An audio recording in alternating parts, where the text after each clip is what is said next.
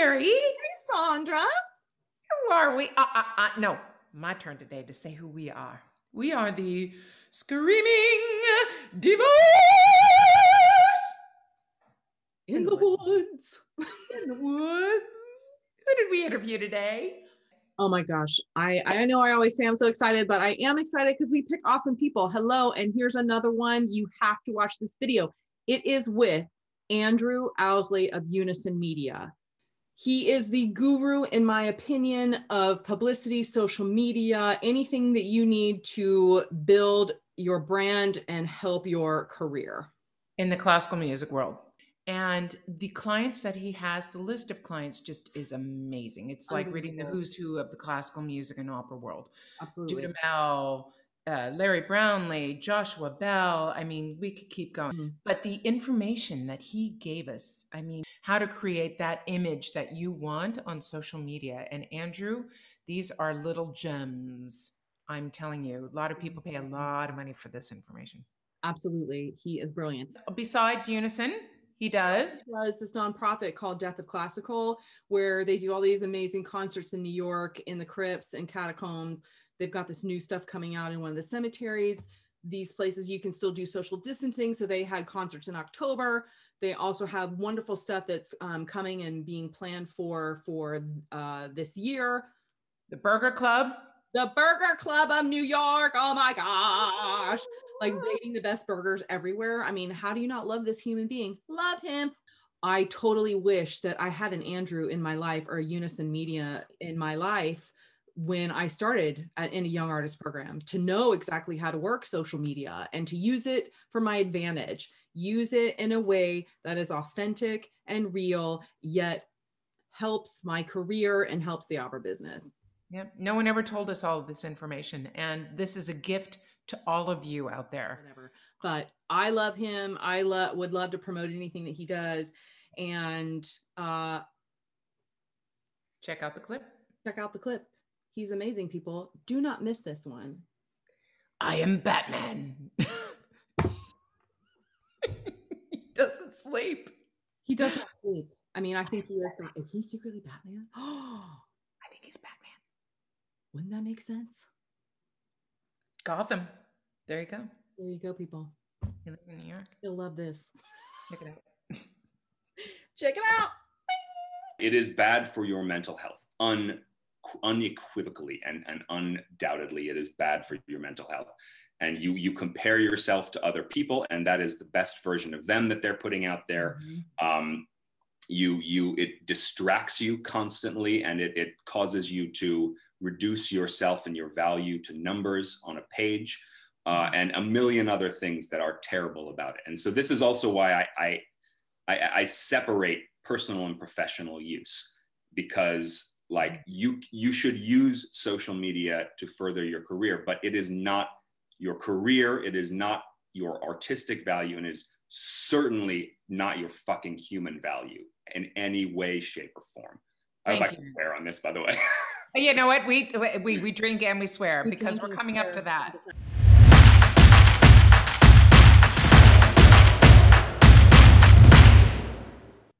Oh, nice. We got the champagne. And it is chilled. Damn, Because- Skippy, I need this shit. Because your mama raised you right. You a lady. Okay, hold on. I should do this. Oh, should I wait to pop it when he gets in? Yeah. Okay. New York. Ooh. Hey, oh, straight out of the bottle, classy. She's a. Nice. Boom. Nothing Ooh. like the sound of that. Hey, last episode it was straight out of the bottle, but today I'm a classic gal. Oh, that's what I like to hear.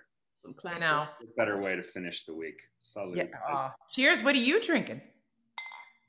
I'm drinking a fantastic uh, Chicago-based single barrel rye whiskey called Koval, which is Ooh. just excellent, excellent stuff. You Oh. fancy today on the divas. You Oh, know it. yeah. It's uh, only the best for you guys. Well, I feel like I need to wear my glasses so that I looked a little smarter because you're super smart, and I just really needed to feel like I was It's, smart. it's working. It's working. Okay, good. I should get some fake glasses. My Brown cat's nose. be running around in the backdrop somewhere too. By the way, Who? Who is? Hold on. Hold on. Is that Gizmo? This is Gizmo. I wonder Greatest- where Gizmos was because you guys are working cat from in home. the history of the world. Oh, Oh, he is a little a little furry angel. I love this. I wish Humphrey, my Saint Bernard, could come climb the stairs and meet Gizmo. That would be Yeah. fun.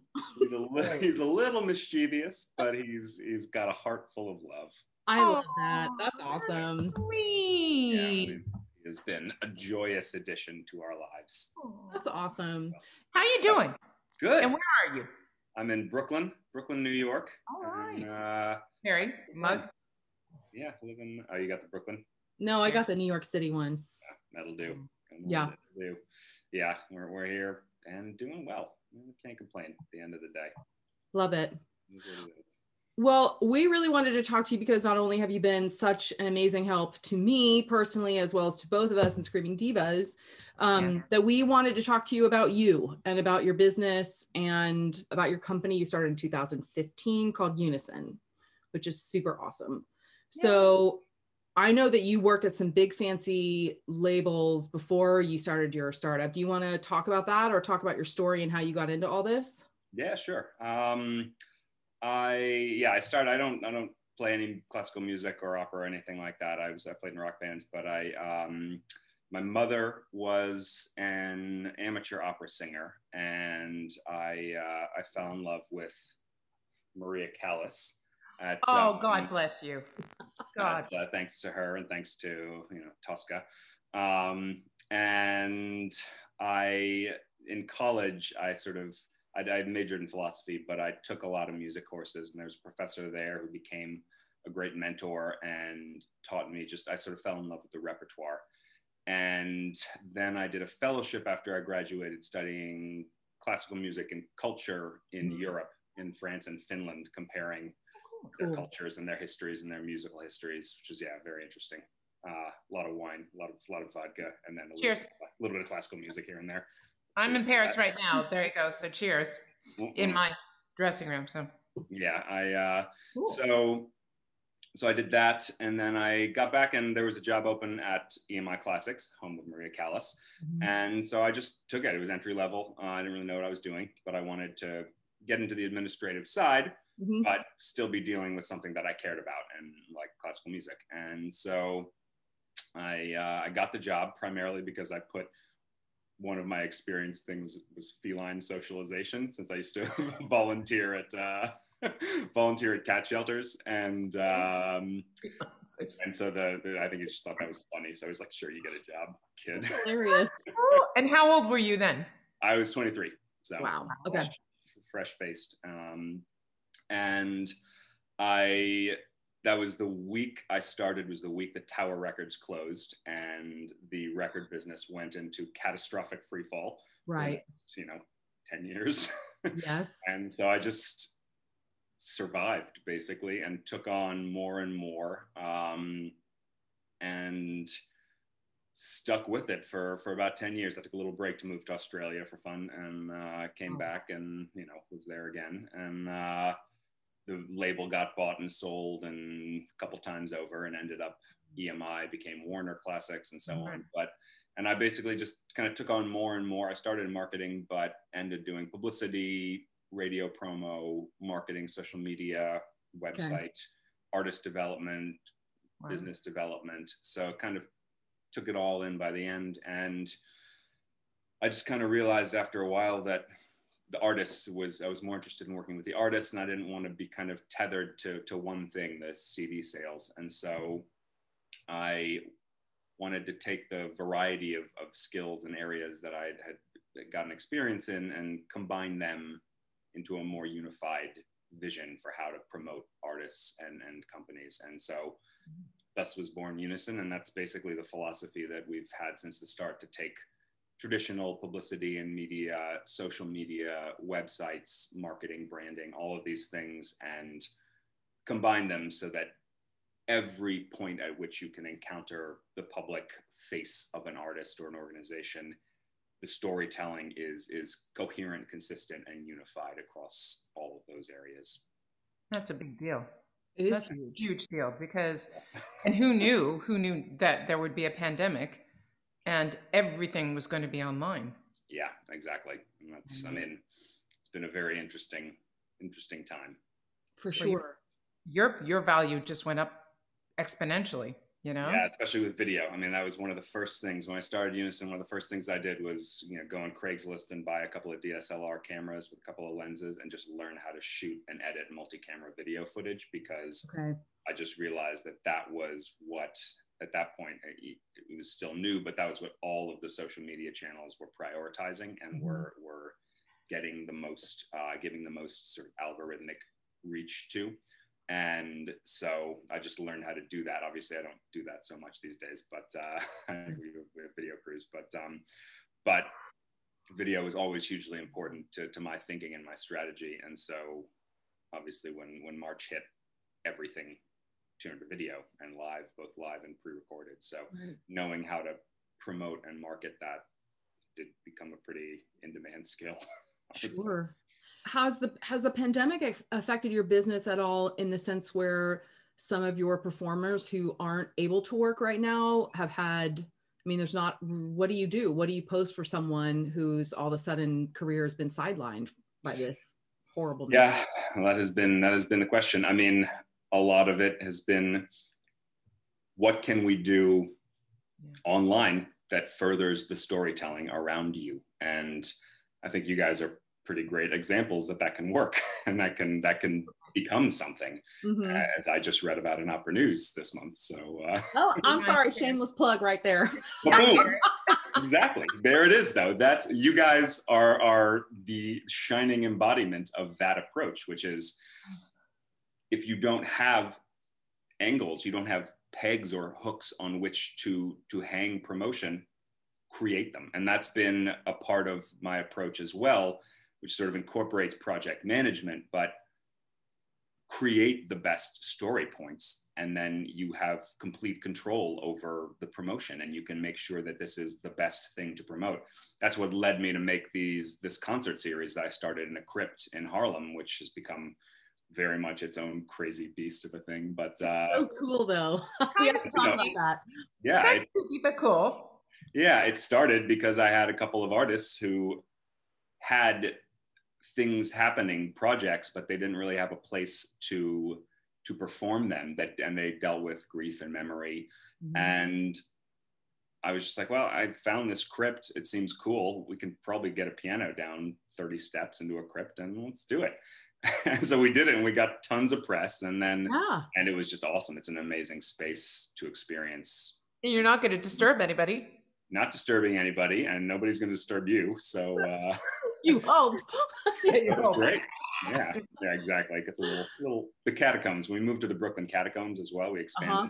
That got a little creepy. Sometimes you'd have, uh, you'd have some crickets and some some noises, untoward noises. But uh, but no, it's so it's you know that that's an example of just creating something that that served the storytelling. And so for digital that a lot of it has been that what what can we make or who can we partner with to make something that will will have a story that we can promote on social media to maximize continue to feed the engagement and reach there but also transfer over to traditional media. And you know mm-hmm. starting a talk series with lawrence brownlee was one thing that we did early on the sit down which continues to evolve and expand. And and so doing that and knowing how to do that in a way that on a technical level maximizes the reach but also then how to set it up and present it in a way that makes it seem have enough meat on the bone so to speak Mm. to be promoted to traditional media and feel as though this is a statement on par with a performance that warrants coverage.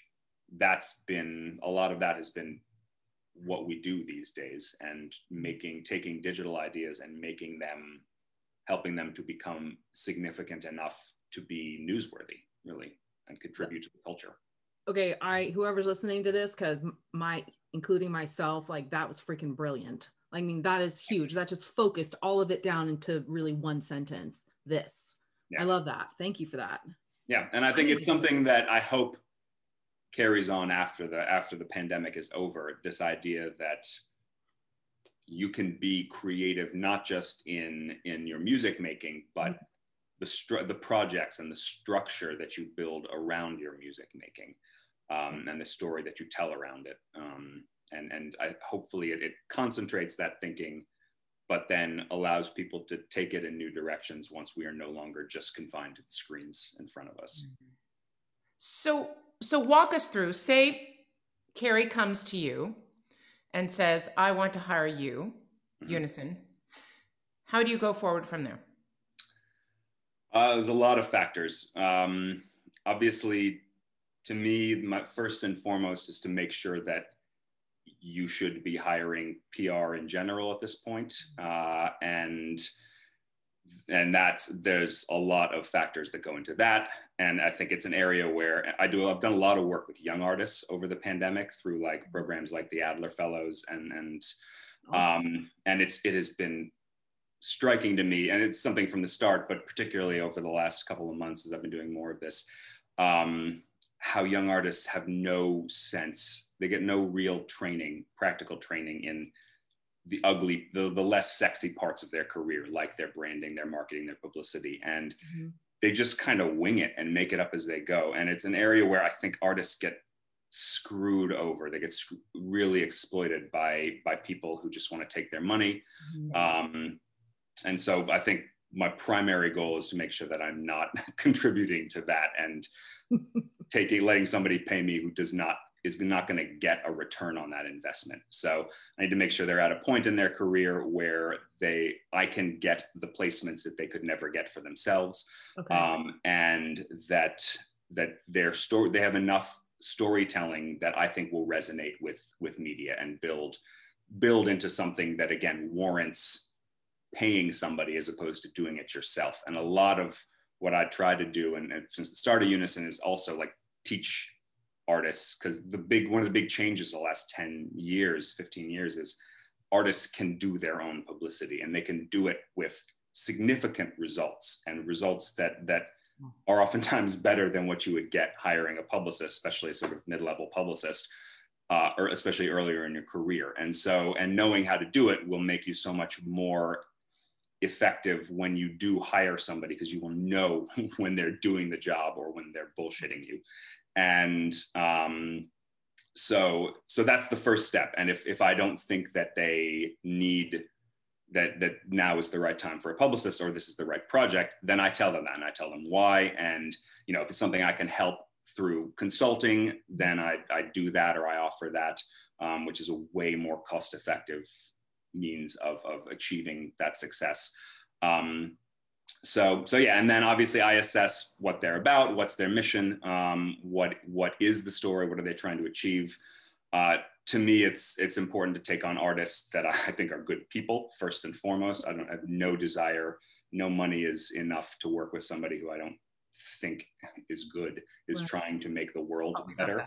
uh, and yeah and then uh, and then what do they want to offer I also try to work in our ongoing work with artists who I think are part of the future of the industry, not part of the past. And that's not to, mm-hmm. to denigrate the artists who are focused on the old models and the old infrastructure of the industry, because there's a lot of money to be made and there's frankly a lot of extraordinary art to still be made from those structures. But I don't I don't want to be propping up those structures in 20 years as they crumble around me. I want to be building, continuing to build the future and and the artists, be working with the artists who want to be doing that alongside me. And so having that sort of adventurous mindset, willingness to try things, go out on a limb, sing in a crypt sometimes, you know, that, like that's that's those are the kinds of artists that I want to work with. And so that's those are really the criteria. And um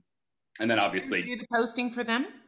Yeah, yeah. So we do uh, basically almost all the artists we take on, we do publicity and social media and website. That's that's the optimal way I think that we work because if we're not controlling all of those, then the messaging can be become fragmented and can create yeah. that sort of either that cognitive dissonance or weaken the impact of the message and the storytelling. Because again, if somebody hears one story about somebody in their bio, in their mm-hmm. uh, website, and through the news articles that are placed on them or the radio or the TV interviews, but then goes to their social media and sees a completely different person, a completely different story, then either one or both will ring false or it will just weaken the and, and weaken the concentration of the impact of the storytelling that we're trying to do and the impressions that we try to create around these artists.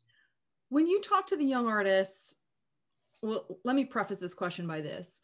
I have found as I do my own research that the younger generations really just post whatever they want. I mean, it is just fly by the seat of your pants. It's my dinner. Even young artists and programs that are representing big programs are posting things that sometimes, I mean, I love these people, but sometimes I'm like, oh, you know, because I don't know, well, if is that appropriate or not? Or am I just the old lady going, oh my gosh, you can't post that? I, I go back and forth all the time because I, I'm more for be authentic, be you, be real. I think that resonates more with people. Um, we are no longer in the model that I grew up in where an opera diva has to look and be a specific thing. Um, that is no longer the case. That's hence what we're doing here because we were taught to never show ourselves like this ever. So um, this was a whole. This was like stepping off a cliff for us as Just far pause, as. and can I say cheers to you guys for Yes, that? That is drinking out of a bottle. Itself, I've done that. Cheers. unto Thank itself, a, a, And for your help. Honestly, people out there don't know how much you you truly have helped us. I, I was just, Uh, I was just, I was just helping you guys spread the gold you've already made. Aw, thank You're really sweet. Um, I need a lot of help still. And when you look at the very first video to videos now, it's really hilarious. but it just shows to it just goes to prove how how gumption just pure gumption can it can make something work and carrie carrie has learned so much about the editing and i say carrie because she really does all the editing and all the the the, the sparkles that you see and everything that's that's all carrie and she has learned because it's like a never ending cycle of learning, never ending cycle of frustration uh, too.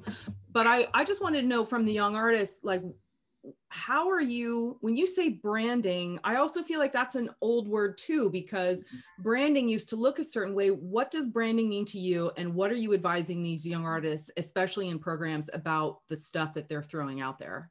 Yeah, you know, it's good. I'm actually going to be releasing a, ser- a, a series of videos I'm going to put out for free, ho- hopefully starting in a couple of weeks. There, Awesome. oh, over 60 of them. Each one is a minute, and they're they're pretty awesome. I'm pretty excited for it. I them. love oh, that. we gotta watch this we gotta watch this Yeah, each of them explains like a sort of different one of the core concepts of branding, marketing, publicity, and social media. So you have like you know 10 or 15 for each of those topics, Okay. covering what I think are the most important things to think about. But Okay. w- w- and like part of it, one of the most important parts is just redefining those words because those are words that people just don't know what they're about. Right. And to me, really, it is all about storytelling for an artist. If you're McDonald's or Apple, it's a different thing. But if you're an artist, like your brand is your story, it is what differentiates you and your Okay. music making.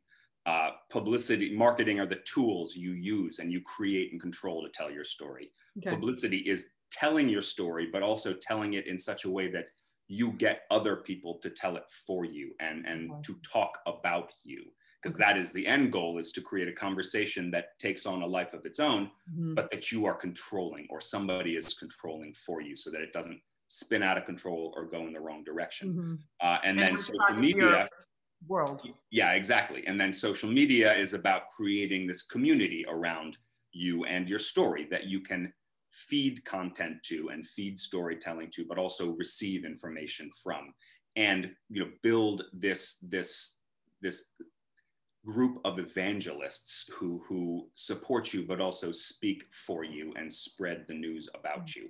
So those are the high level concepts of how i think about those things. And for branding really to me it comes down to the the story points that you tell about yourself the concentrated story points both musical and extra musical and in the in the spectrum between uh, in terms of what differentiates you your personal history your approach to music the repertoire all these things your approach to singing if you're a singer um, your hobbies are you like a, a fantastic gymnast or something you know?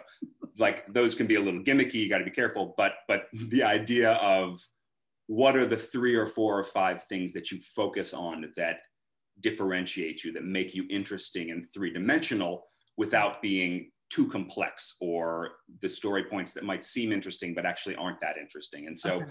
a lot of it is helping people to refine those. And obviously for the people we do PR for, we define them for them with their agreement, of course. Gotcha. But um, but helping artists to, to parse those out and get them codified, written down, because that's what you use to promote. And then at a higher level, another sort of 50,000 foot view, it's the impression that you want to create and that you want people to have around yourself. And if you think about it, all artists with established brands, there are maybe two, three, four words or, or concepts or ideas that come to the minds of the majority of people when they think of them. And when you think of a Renee Fleming, for instance, you don't think of ooh edgy and like dark. You know, you you think of classy. You think of you know the a, a sort of American diva, American diva, and so on. And and similar when you think of you know somebody like uh, Pavarotti, it's a very different three or four words. Somebody like a Yo-Yo Ma, a Lang mm-hmm. Lang. These are very different brands, but on a technical level, you think of it as what are the the few things that most people are going to feel on a visceral level. And starting as a young artist, but even at any stage of your career, to think what what are the impressions that you want to create, and do those story points yeah. support that those impressions and create them, and then obviously story points change and morph and come and go over the course of a career and you sometimes focus on new things or or change the the focus of a certain story point but they should always be contributing to those higher level impressions that you want to create.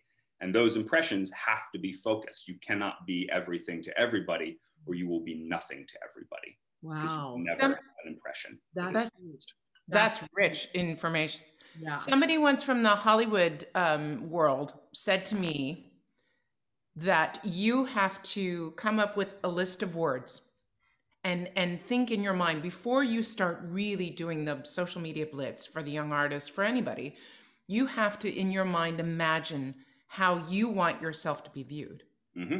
Because social media is not necessarily and i think this is what the young artist and carrie and i we've talked about this quite a bit young artists don't really think that th- think the whole process through and that you can create how you are perceived. 100% and it's forever yeah. out there and I failed to actually answer your question, Carrie, which is when it comes down to social media, mm-hmm. which again, to me, you have to start with the branding and the storytelling. Mm-hmm. But then social media is about telling the story and creating community. And it the problem one of the the first things that i tell people when they're when i'm sort of talking to them about social media is it is professional as much as it is personal and that is the that is the the burden that you bear becoming a public figure. Mm-hmm. and and anybody who wants to be an artist you're becoming a public figure. That's just you cannot have it both ways. Um, you can't be a successful artist without becoming a public figure. And so what you enjoy in social media in in a much more personal capacity in the people who never are never exposed en masse to the public they can enjoy a very different kind of social media than an artist can a public figure can and mm-hmm. so what i tell them is your social media that's a compromise you make for the career that you pick and unless you want to have very private personal accounts which is fine but which will also divide the access and, and the most mm-hmm. people will not follow you on both and so okay. you will divide your reach which especially as a young artist can be very dangerous mm-hmm. um, not dangerous but it can be detrimental to the impact of your socials as you build them but if you are going to only do one and it's going to be public you must have balance you must edit yourself and you cannot share things that do not further your career because that's it you are on social media as an artist to further your career at the end of the day. And right. things that don't serve you can't go on there, or things that serve you negatively can't go on there. And that's not to say that it should be all public facing professional career stuff because nobody wants to see it. The goal of publicity also or, or, social media is to show more dimensions of yourself and your personality and your life and to create a more intimate experience of you for people, but it still has to be considered and it has to be edited. And otherwise, you will risk turning people off. You will risk um, saying something you shouldn't say, or again, creating a negative impression or an unfocused impression as well. Yeah. A Um, glimpse, but not opening the door into your personal life. You know, Exactly. And because again, people are never, you fans will never be friends on the same level. You can't have thousands and thousands of close, close friends. And uh, it's the kind of thing that uh, young artists often have an issue with that. But the fact is, is fans don't necessarily want to be best friends. They don't want to hear like, oh my gosh, like I have a hangnail right now. It's really bothering me. Like they don't want to know the many, many things that like make you a full-fledged human being with an intimate relationship with somebody that your friendships are. Um, they want to just they want to get the best story of you and they want to feel connection to you and to your art and be moved by your art. And so social media is about giving them that connection, but you know, not not getting weird about it. Um, and then also obviously on the other side of the spectrum being too too professional and this is a personal Hmm. philosophy around social media is i don't subscribe to the idea of the hyper polished influencer like social media accounts particularly on instagram and i understand it's a strategy and it's a tactic there are tactics involved at the same time and it can work very well but to me we are not in opera or classical music we are not trying to become influencers at the end of the day. Like you will never have 10 million followers the way that like a makeup artist has or you know some duck Kim face Kardashian. duck faced angelino. So like you you just and, and that's not how we use social media. And it's just also like we are a niche within a niche and Right. people they're just the numbers will never be there. But it's also not about getting 10 million followers. It's about getting 10,000 50,000 followers who engage and who Yes. believe in you. And and so that when you post something it moves the needle. And that comes i believe not of having this uber polished where everything has a frame and a font and a color scheme and you're you know perfectly lit. Like that doesn't get people to connect to you in an honest way. And, and like you said sandra like it's not the, the age of the diva is over. And now it is about connecting but Yeah. again connecting to the best version of somebody and that's what it's with about. intent with with because i see so many young artists um you know because i give a lot of master classes and they they just post what they had for dinner and them you know doing duck face in their dressing room and i i say to them guys this is forever out there on the ethernet i mean it is forever out there so think through how you want people to look at you and how much of your personal life because i say this all the time your personal life there's a reason why it's called your personal life. Once you give too much of that information you can't take it back. Mhm. and you have to decide and it has to be a conscious decision. Carrie and i we've gone through this a lot with screaming divas. How much of our lives do we really want to share and Mhm. how much of it do we still want to keep personal? And that's been a very conscious decision of, of what we've done on this. And i think young artists need to really think through all of this this whole process especially now with the pandemic. Mhm. you know that's their that is their one venue and their one avenue right now to the the broader public. Exactly. And and and the other thing i tell people all artists at any level of their career is you don't need to post. Don't post unless it is content that serves you that is compelling and that serves you. Nobody is sitting around waiting for posts from any any artist short of like the you know miley cyrus fanatics. And that's not again that's not that's not a negative like a, a denigration. That's just again the nature of the majority of people in our industry the fans and the artists and the, the nature of how social media is used in our industry other than a handful of obsessive fanatics but they're they number in in the you know on the this the tens and the hundreds not the hundreds of thousands like for a justin bieber where the pop music machine is about creating that fanaticism that mindless fanaticism.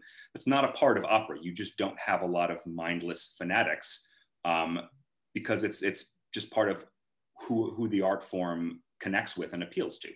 And so like that people are not waiting for content and so the content you put out should be what serves you when. And there was a lot of times in the early in the pandemic when i said to artists like if you don't want to come up with content right now you don't need to. And like like oh. we're not gonna we don't need to bother you. Because if you just want to sit and process this and not worry about feeding the beast of social media like that is entirely your right this is a hard time. Mm-hmm. and nobody is going to say oh, why the hell isn't this person posted in four weeks? You know, like it's just not going to happen. And so and all, as always mental health and personal happiness always take precedence over any of these things yeah. branding social media marketing. Yeah. Oh my gosh isn't that the truth? And i feel like right now as a lot of us are coming up on the year mark you know 10 month to 12 month mark it's it's a shit show people. I mean there are a lot of people that really don't know where to go and what to do next and how to move through this or how to process this. And honestly i mean there have been days myself where it, it i don't I'm like i don't want to know that march 13th is coming. I don't want to know. I just like march 13th is coming. It's going to be a year. Um i I didn't feel safe in performing before or during this. So in certain places, so to have to say no to that is heartbreaking. And um, so I don't know. What am I trying to say? This time is a rough time. I don't know either. Yeah. Um, Put you yourself mean? first. yeah put yourself first i think that's really important and so for me like some of the things you're saying i'm like yeah does this post do these things like the most recent post other than our video that's being released today um, was, you know, I thought it was really funny to see Humphrey, Humphrey rest his head on my headrest in the car, and it made me laugh. And so I was like, "Well, I'm posting that. That's hilarious." Does that make sense? but it made you happy, and I think that's a big part of it. If it also makes you happy, yeah, and it lets the world know how you're feeling. Yeah, and and I mean, sharing that kind of thing is is that content can be incredibly powerful because it is you are sharing something that makes you happy in the hopes that it will make your community happy. That mm-hmm. said, this is why all artists must learn how to parse the analytics of their social channels. If it doesn't perform, if it doesn't perform at a higher, at an equal or higher level than your average sort of engagement metrics, like number of likes, number of comments, etc., if it performs at a lower level, then you've got to then that maybe don't post that next time. And for instance, like working with a young artist where she loved taking landscape photos on her phone and some beautiful sunsets and beautiful, you know, just just she's a great eye. But they were cons- looking at her feed and doing it on desktop and mousing over and seeing the average likes per post. They always performed a third of the average, like a half to a third of the average. And so my point to her was, listen, unless you are trying to become the next Ansel Adams, mm-hmm you need to focus this and you can if, if it is if you simply must put them up on the feed go for it but otherwise you know share them as stories and make make a, a saved story highlight of right. photography right. Uh, or share them a bunch at once in a single gallery if here's some recent ones or share share them in a gallery but with like a personal thought or philosoph- philosophical oh, yeah. reflection or something so you're not just saying woods 2014 whatever like so part of part of being a professional about your social media is being uh, being disciplined in that way and saying this is i thought this was going to work. It's actually not working. I've got to either figure out another way to do it or cut it. And when we take on particularly institutional clients with social media and helping them with their social media a lot of the initial work is simply saying like i'm bringing out the hatchet my friends and cutting all of these streams of content that you know the bosses might want you to do or that you might just like putting up but that nobody cares about. Yeah. because if like if nobody engages if you're putting out what you like and nobody's engaging with it that's not furthering your career. Again you're using social media in a personal capacity not a professional capacity. So talk to us about the different mediums of social media and also the analytics because mm-hmm. we've talked about this. Facebook is the spawn of satan. Right now.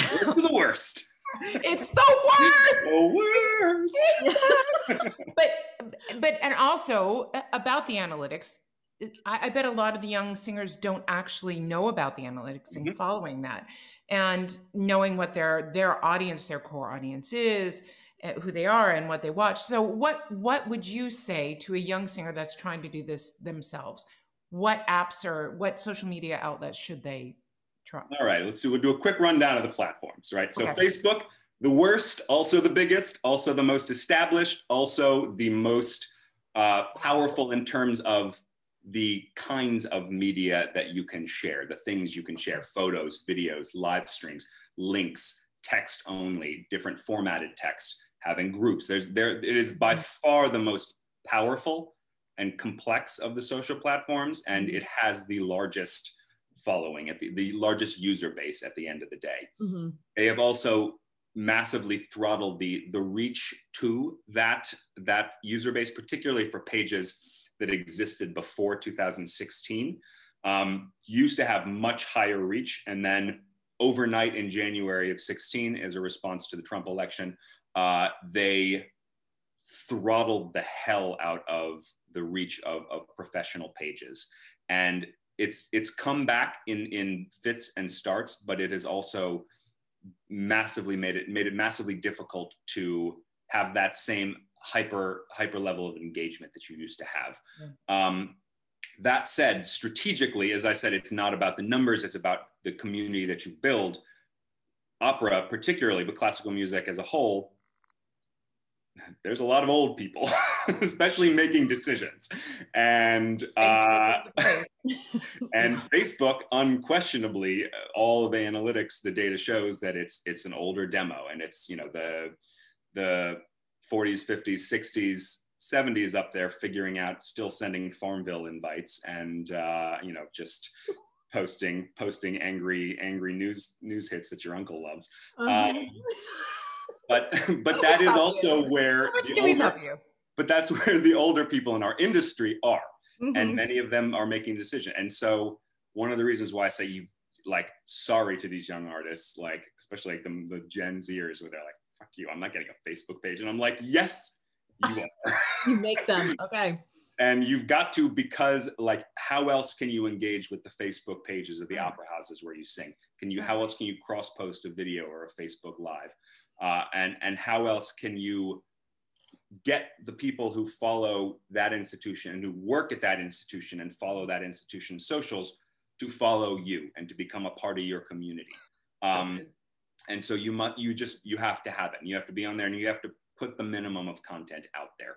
Um, instagram obviously is where the growth is at the moment although it is it is peaking mm-hmm. um, but it is still you know, almost 10 times more engaged on, on average than, than the same, same uh, number of followers on Facebook. You'll have almost 10 times the engagements on Instagram on average. Uh, it's more limited in that it's visual, it's photos and it's videos by and large. You can you know, mess with text on there, but, uh, but really it's a visual medium. Um, and it's limited in terms of how you can share links uh, mm-hmm. and and what you can do with stories and other other things live, etc. Um, but it is still the most powerful one, and it is where the younger decision makers and, and obviously artists and colleagues are. Um, so you've certainly got to be on there, but you have to learn how to do it from a technical standpoint as well. How the best ways to tag, the best ways to share, uh, and the best way, the best content to put on the feed versus stories and so on, and how to be effective in that. Twitter, I, I take it back. Twitter is the dumbest. Facebook is close and it gives it a run for its money more every day. But Twitter's the worst. Um, unless you get Twitter, unless you just understand intuitively how to be a part of the conversations, engage in conversations, throw out snarky witticisms in a couple hundred characters, uh, then go get them. You're awesome for Twitter. Uh, if you are, and, and you can actually particularly with with traditional media, a lot journalists are all on Twitter. Mm-hmm. Yes. You can engage with journalists in in a more like human way and but then eventually they will they will flag you and notice you and be interested in you via twitter and that often leads to having champions in in the traditional media who who cover you and then create traditional media articles and stories around you. That's so cool. value but only if you're good at it. If you did twitter poorly you'll a waste your time and b probably say something wrong that gets you canceled. Um, and uh, yeah yeah exactly uh, otherwise so yeah but otherwise twitter is essentially you should be on there again just so you can engage when needed with, okay.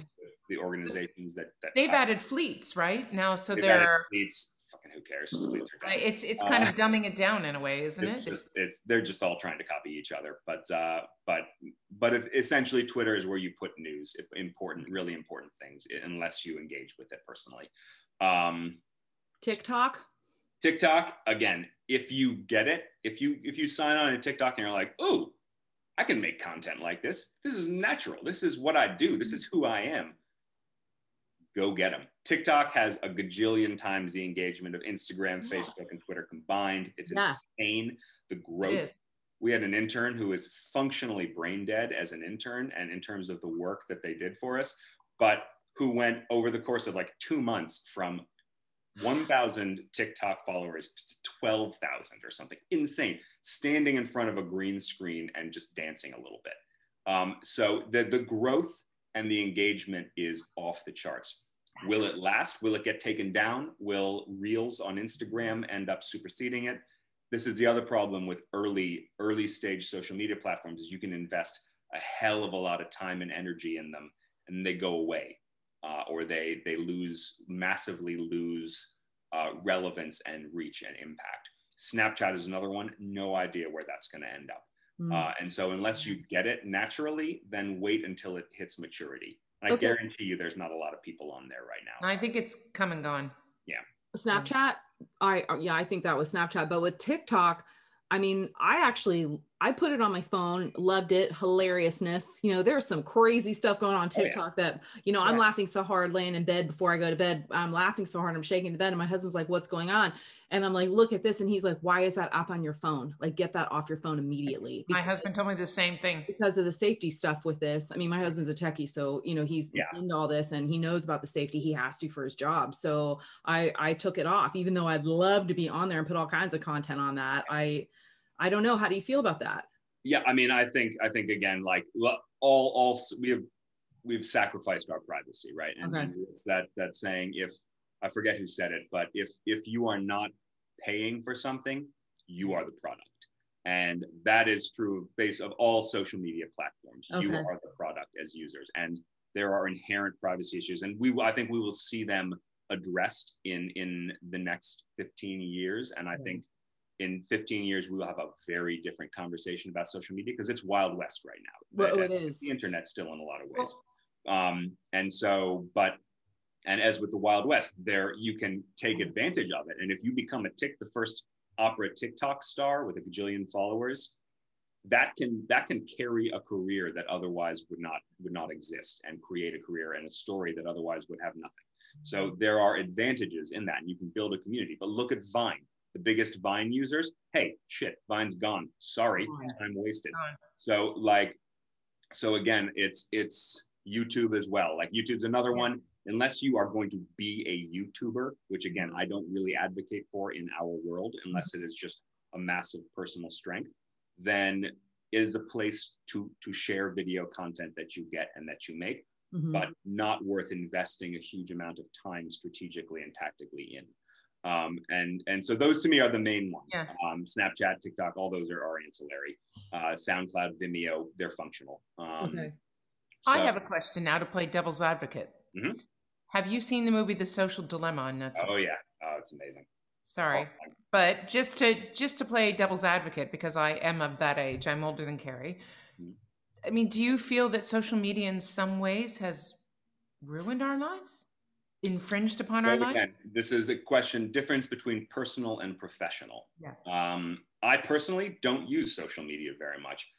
I, it is bad for your mental health, un, unequivocally and, and undoubtedly, it is bad for your mental health. And you you compare yourself to other people, and that is the best version of them that they're putting out there Mhm. um, you you it distracts you constantly and it, it causes you to reduce yourself and your value to numbers on a page uh, and a million other things that are terrible about it and so this is also why i i i, I separate personal and professional use because like you you should use social media to further your career but it is not your career it is not your artistic value and it is certainly not your fucking human value in any way shape or form i hope i Thank can you. swear on this by the way You know what? We we we drink and we swear we because we're coming up to that. Yeah. Well, like no, I think people need to know that, Absolutely. especially the younger generation, how it infringes upon your personal life and how getting notifications all the time. You know, you don't. It's it's unconscious, but you pick up your phone and you don't even realize it, and how much time it eats out of your life. Absolutely. That said, unfortunately, and this is another compromise you make as a public figure, yeah. if you want the best and most powerful storytelling you need the, there are tools that you need to have and you need to em, employ.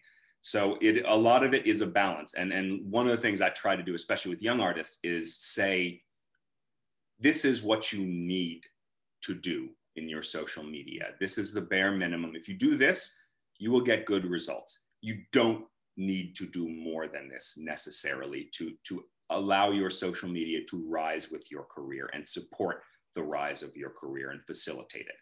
Because oftentimes artists get so caught up in how many followers do I have, how much am I posting, you know, and, and so on. So you need to learn the best practices and you need to learn the baseline strategic necessities of social media as an artist. And once you do that, everything else is gravy, but is also unnecessary uh, uh, from a functional standpoint. And unless you can always do more, but you can also put that time towards your singing or put that time towards spending an hour or two with a loved one. And because right. it's important to be a person as much as it is to be an artist and a public figure. So, so yeah, I think that that balance is incredibly important to strike and to be disciplined in maintaining if your socials expand and blow up, because then the the immediate um, the immediate response is, okay, now I've got to put all my time into social media. And sure, it, it could help, but you could also at that point hire somebody to do it for you and know if they're doing a good job or not. Um, and and you know that kind of investment can pay dividends in mental health, uh, protecting your mental health. Yeah. I, I feel like I need to say this and in all all this. Something of what you said was why um, I really fought being on social media for a very long time because who I am as a person, I think anybody that really knows me knows how genuine and authentic I am at all times, even sometimes when you really don't want me to be, um, and very opinionated. So I really felt like being on social media in the midst of a job trying to promote a job or promote how happy I am when it's a shit show or it's horrible or I really don't want to be here or all this kind of stuff was really extremely difficult for me and mm-hmm. something I just felt like I can't just put all the happy crap because that's not real life. And I don't want someone to feel bad because they're looking at my profile thinking, oh my God, this girl has the perfect life. She has a perfect husband, perfect house, perfect dog, whatever. And so there was, there are times where I've put probably now that I've been on it more than maybe I should have, but I just needed to be very real about what is going on in life. Does that make sense? Absolutely. And, and again, like this is where it gets tricky. And uh, part of part of the one of the hardest parts of the work that I do is balancing this line because in the same way that you can be having a terrible week and having a lot of issues in your life, you've got to get up on stage and sing. Right. Right and you've got to do your best to get up on stage and do do what you are hired to do. Mm-hmm. and that that sucks but that's also part of the reality of being professional. There are days when i don't want to get up and uh, write a press release. Somebody's paying me to do it and they need okay. it to happen. So sometimes i've got to just do that. Okay. And social media again as as a professional as this hybrid this awful hybrid of personal and professional um, some days you don't want to post something, but like you kind of have to to support something that is hugely important in your career and to tell a story around it. Okay. This is where the gray area is. Sometimes you can just say, I'm going to wait a couple of days. No, again, nobody cares if I share these production photos a few days after opening. Right. Like, going to go right along. Right. Um, and, or occasionally you can s- just stop and say, hey, we're in the middle of an opening. I should be overjoyed, but I have, there are so many things that I'm struggling with. And you can say that and talk about that and be honest. Yeah. But you have to be careful with that. Okay. And, and again, like, because if all you ever talk about on your social media is ooh, this is hard. I'm I'm I'm feeling pretty bummed out today, or like, ooh, I'm stressed, I'm anxious. Right. That can damage your career because people will say either people will either be like, well, that's depressing, uh, handle it, unfollow, or or pe- worse, people will say the people who hire singers will say she seems unstable to me. Oh, I don't think yep. we can hire her, and that is dangerous. Mm-hmm. And so, and that is where it is this terribly difficult gray area that it, it is the nature of being a public figure that you just have to navigate and do the best you can and know that nobody ever does it perfectly right. And it's also, while it is always on the internet, to your point, Sandra, it is also amidst a gajillion other things that are on the internet. And people, as we know from the last four years of the president, people forget real quick and move right on to the next train wreck. True. So Truth. And you, you can know, always was, hide and archive and so on and delete. I was talking to a, a general manager of an opera house the other day, and this person said, Listen, you know, because I was talking about social media, and they said, Yeah, we look at it. We look at the social media before we hire young artists. And I don't know if all young artists actually get that, you know, that yeah. what they what they're putting out there is is seen by the people that hire them. Absolutely. And and it's a huge again is a huge establishment point of your brand and your public profile and the storytelling around you. It's one of the reasons why I, I tell every artist, whether or not they hire publicity, if they have a publicist, it's their job, but even before they have a publicist, to reach out to the marketing and the publicity departments of every place that they sing and tell them their story points and try to get them to pitch them for stories, which again, the more prepared you are and the more convincing you are in telling your story to them, the easier it will be for them to turn around and write, send a five minute email to an editor and get you a feature that otherwise you wouldn't have. Right. But also to go and be like, hey, can I do an Instagram takeover? I love doing them. And that not only gets you in front of the audience, the, the audience of that opera house, it also gets some of them to then follow you, assuming you do a great job and you learn, you make a really compelling takeover. Yeah. It also gets the administrators of that opera house, who again all follow their business on Instagram, yep. to follow you. And then when you tell a story in another city far flung from there, and you talk about some huge, amazing review that you got or some role triumph, they see it. Otherwise, they would have no idea. They're not following where you go. No. they follow you on Instagram and mm-hmm. you share that triumph and they say, oh shit, she's going places. That's amazing. And that sense of momentum and the the feeling of momentum, when you can with one one post create that momentum amidst a network of people who might hire you again, that is a powerful community. And you don't need 10 million of those people. You need a thousand of those, 500 of them that hire you. Work and smarter, not harder. Precisely. And so to that end, they're watching. When you do that right, there then becomes a weight to your posts because they are watching. And if you share something that is, you know, difficult or controversial, they will take that into account. And is it, are you speaking truth to, to you know, honesty and, and something that is revealing and emotionally will make people emotionally connect to you? Or are you complaining or are you attacking somebody else, Ooh. which you never do on social media? Never. Never, never, never. Thank you for that. Yeah. Sometimes you want to when somebody says something really stupid. Do the tried and true opera technique and just talk about them behind their back. okay, one, one, more question about on this topic because we have a couple other things we really want to get yep. to. I know that you're super busy. Yeah. Um, are websites obsolete? Do singers need websites? Websites are so important. You need to have a good website.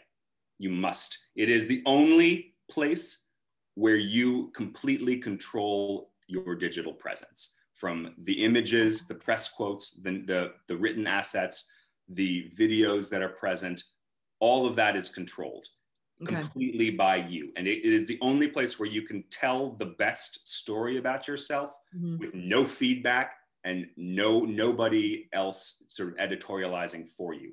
That's okay. number one. Number two, it is a place where a lot of different people go to get shit from you whether it be high res photos for, you know, or a bio Word doc for a program or for a website where you're performing, okay.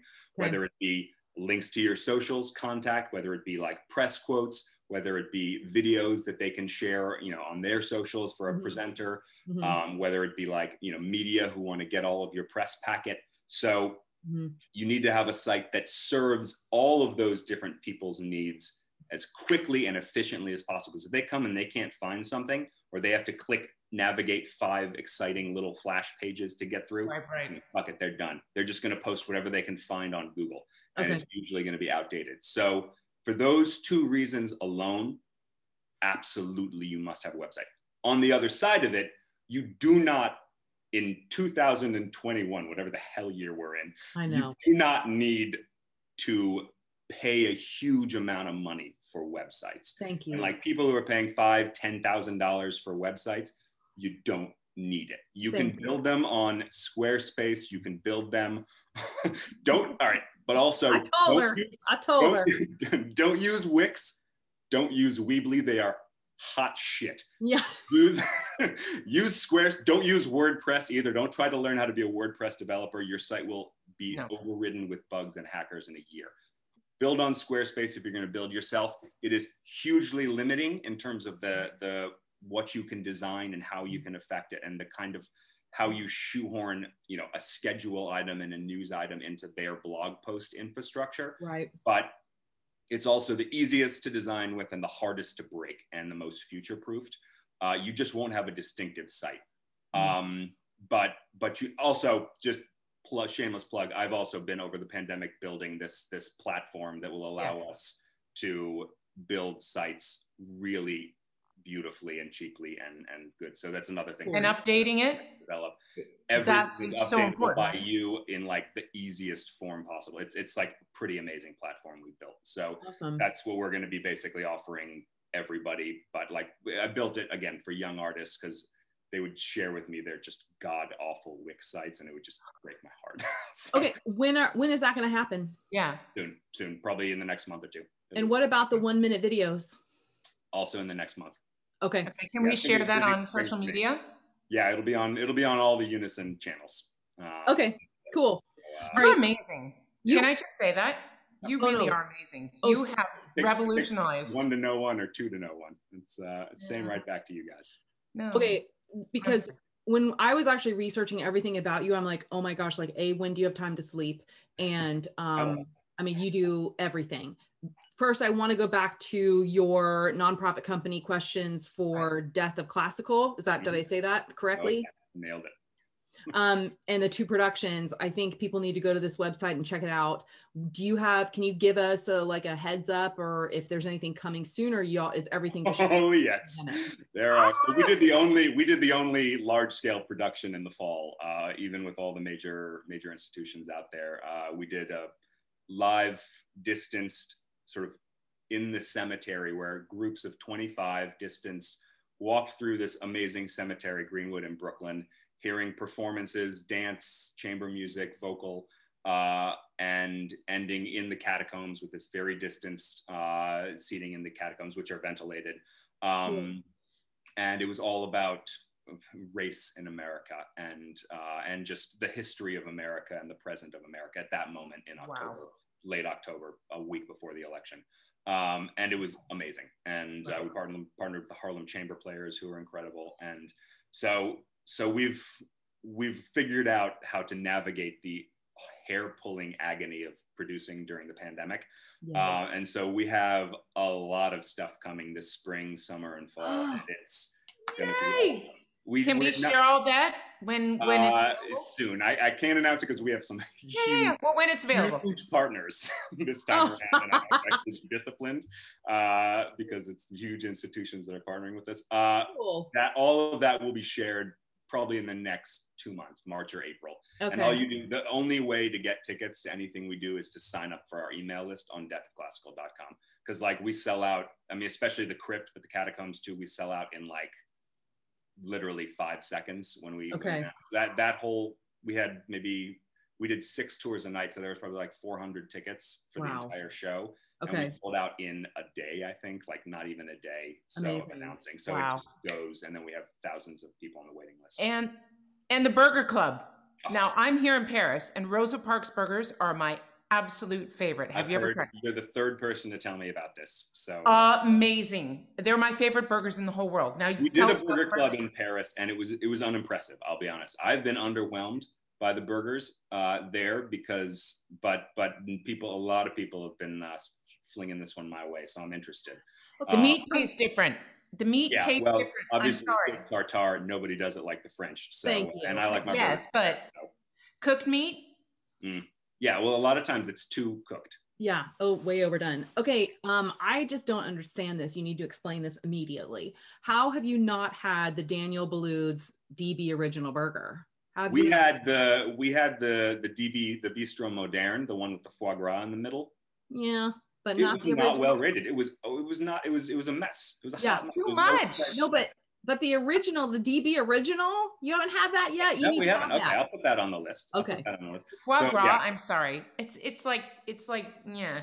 My old voice teacher used to say to me, "Filet mignon is great for like dinner, but if you have it for breakfast, lunch, and dinner, nah, it's too much. Like foie gras on Yeah. a burger. Yeah, it's it's it's over the over the top. Although I will say we've had some pretty like the Minetta Tavern burger is over the top too, but Okay. it is that is an artistic statement in a burger. Uh, and so and then I will say Suprema Burger in the West Village. Yeah, Ho, ho, ho. yeah, good Amazing. stuff, man. But we did, we did, we're gonna do another virtual. We did, we did a virtual burger session with where everybody just cooked us the same recipe at home, which was the Cool. butter burger. Ooh, my my my arteries are still recovering many months on. Um, It's on the keto diet. Come on. my uh, it is yeah. You like cook a bunch of onions in butter. You uh, create a patty and you put a pat of butter inside of it. You then cook the patty in butter. You slather butter on both sides of the bun. You then put the oh onions Oh on top with another pat of butter with a cheese that's melted over top of the butter. And you put it is amazing. Okay. What- and some tums on the Yeah. Does it side. come with paddles? Does it come with like? yeah, my heart, I was eating it and I'm like, oh, 10, 10, 10. I'm rating it all. My heart's just like, no, no, stop it. Don't do it. Don't have another bite. Oh but it's God. amazing. And Burger Club's incredible. It's an app. A friend of mine who is an amazing high level web developer who Okay. also loves burgers built with me overnight over with like a six pack of beers. And uh, everybody rates and puts their little philosophical musing. It aggregates through. So we have like a real time view of the best burger. It'll That's supersede everything I do in classical music, unquestionably. it's hysterical. I really, I love that. I did combine it with burgers, bourbon, and Beethoven, where we had 600 people in the cemetery tasting two different burgers, competing for the Golden Spatula, eight Yeah. distilleries, and Beethoven's Fifth Symphony. Okay, I need to move That back would to be New York. apotheosis of my life, basically. You're killing. me. I have to move back to New York. You're killing Yeah, me. That's it. We're going.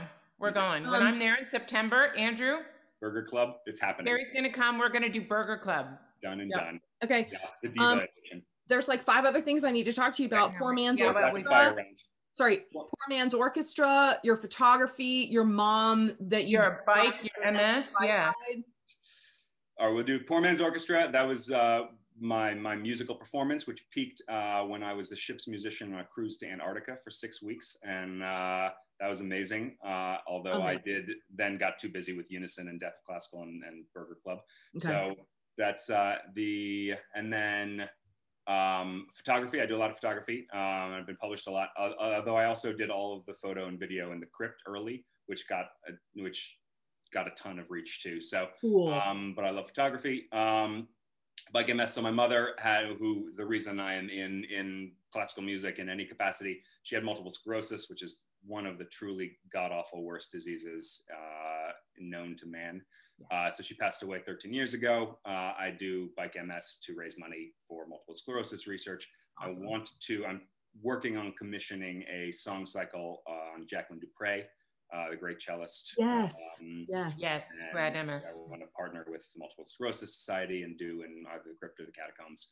Um, but that is a cause that is incredibly important to me, uh, and just you know, Do you sleep? I don't I, I don't sleep that much, but um, I don't think you do. Do you I even love you what I watch do. television? I don't think so. Oh, I, I watch a little bit of time. I'm currently watching Twin Peaks, which is just a colossal. Old school. Uh, Mm, that's old we're on the now. We've gotten through the old school. Now we're on to the new one, which is just Oh. a total mind fuck. Oh. Um, but yeah, I do. I, we, we watch we watch some good TV and, and we, we binge along with the best of them. Breaking Bad being my my by far my favorite show. Yeah. Um, Okay. But uh, Anything I funny will like the Ted Lasso? The leftovers. Oh, Leftovers. HBO. Leftovers. Uh, the the show itself is is crazy and kind of up up and down, but the finale, the series finale, is probably the most beautiful hour of television I've ever experienced in my life. the leftovers. Where where where can we find it? HBO, um, and it is it is it is one of the most perfect endings to a story that I've ever heard. It is heartbreakingly, astonishingly beautiful, and like hope hope inducing. It is. I'm gonna go watch it. I cannot say enough about how beautiful. Okay. Okay. Well, coming from you, that means a lot. Yeah, right. So, should we do rapid fire? Do you have enough? Do you have a I few minutes? Hit me. Uh, Hit me. rapid fire. All right, we're gonna old school this man, and we're gonna go back to James Lipton. Yep. My my favorite questions. Yes. That was my watch. Sorry. Okay. All right, James Lipton. What is your favorite word? Love. Aw. Least favorite word? Spoon. It's a weird word. What turns you on? Say it enough times, it's weird. Spoon, spoon, spoon, spoon, Spoon, spoon, spoon, Okay. I don't know. There, there are other words that are really strange too. yeah, I think so. Yeah. Okay. Anti-disestablishmentarianism. Too long. It's obnoxious. I love that. All right, What what because turns you you can't eat a burger with the spoon. Exactly. also. I guess if you're desperate, you could like maybe with a spork. Sorry. Okay, I digress. You're really grasping All right. there. Yeah. Okay. Sorry. Uh, what turns you on? Uh, beauty, uh, beauty that goes across mind and body and soul. Yay. Oh, that's beautiful. And what turns you off? Uh, being someone you're not. Mm, true. Right. Uh, what sound or noise do you love? Um, sound of a cello. Mm. And the sound you hate? nails on a chalkboard. I mean, come on, it's just awful. Or um, shit, there was I had I had a good one, and it'll come back to me in a later round. Keep going. Okay. Okay. Uh, of course, I have to ask this. What is your favorite cuss word? Um, I mean, fuck is great. Fuck is a great one. It's it's another another turnoff is people who can't say fuck, where they're like fuck, or like they misuse it. Like that's just also fuck as a noun. Like this guy is a fuck. Like that is a great like this curly headed fuck over here. Great usage under under. every which way, you know. It's a noun, it's a verb, it's an adjective, it's it's everything. So it's it's the yeah. It's got to Um, what profession other than your own would you like to attempt? Huh. Um, I would have loved to have been a coder. Like, it, to me, is the most powerful creative force nowadays that has the. It, it- you think of back in the day when you would make music and it would literally shape culture, like in the '60s, it would change the fabric of how society interacted. Uh, now it's not the case anymore in the same way just the nature of it. Tv sort of has that as well but coding you create something from nothing and it is something that that brings can bring people together on a scale that is has never been achievable in the history of humanity. And the lo- the the combination of logic and like technical and creative aspects of coding figure out figuring out ways to connect and to to to to build uh, that that have a logical structure but also have a creative element and that engage with people is extraordinary to me but man it's fucking complicated Complicated. Next life.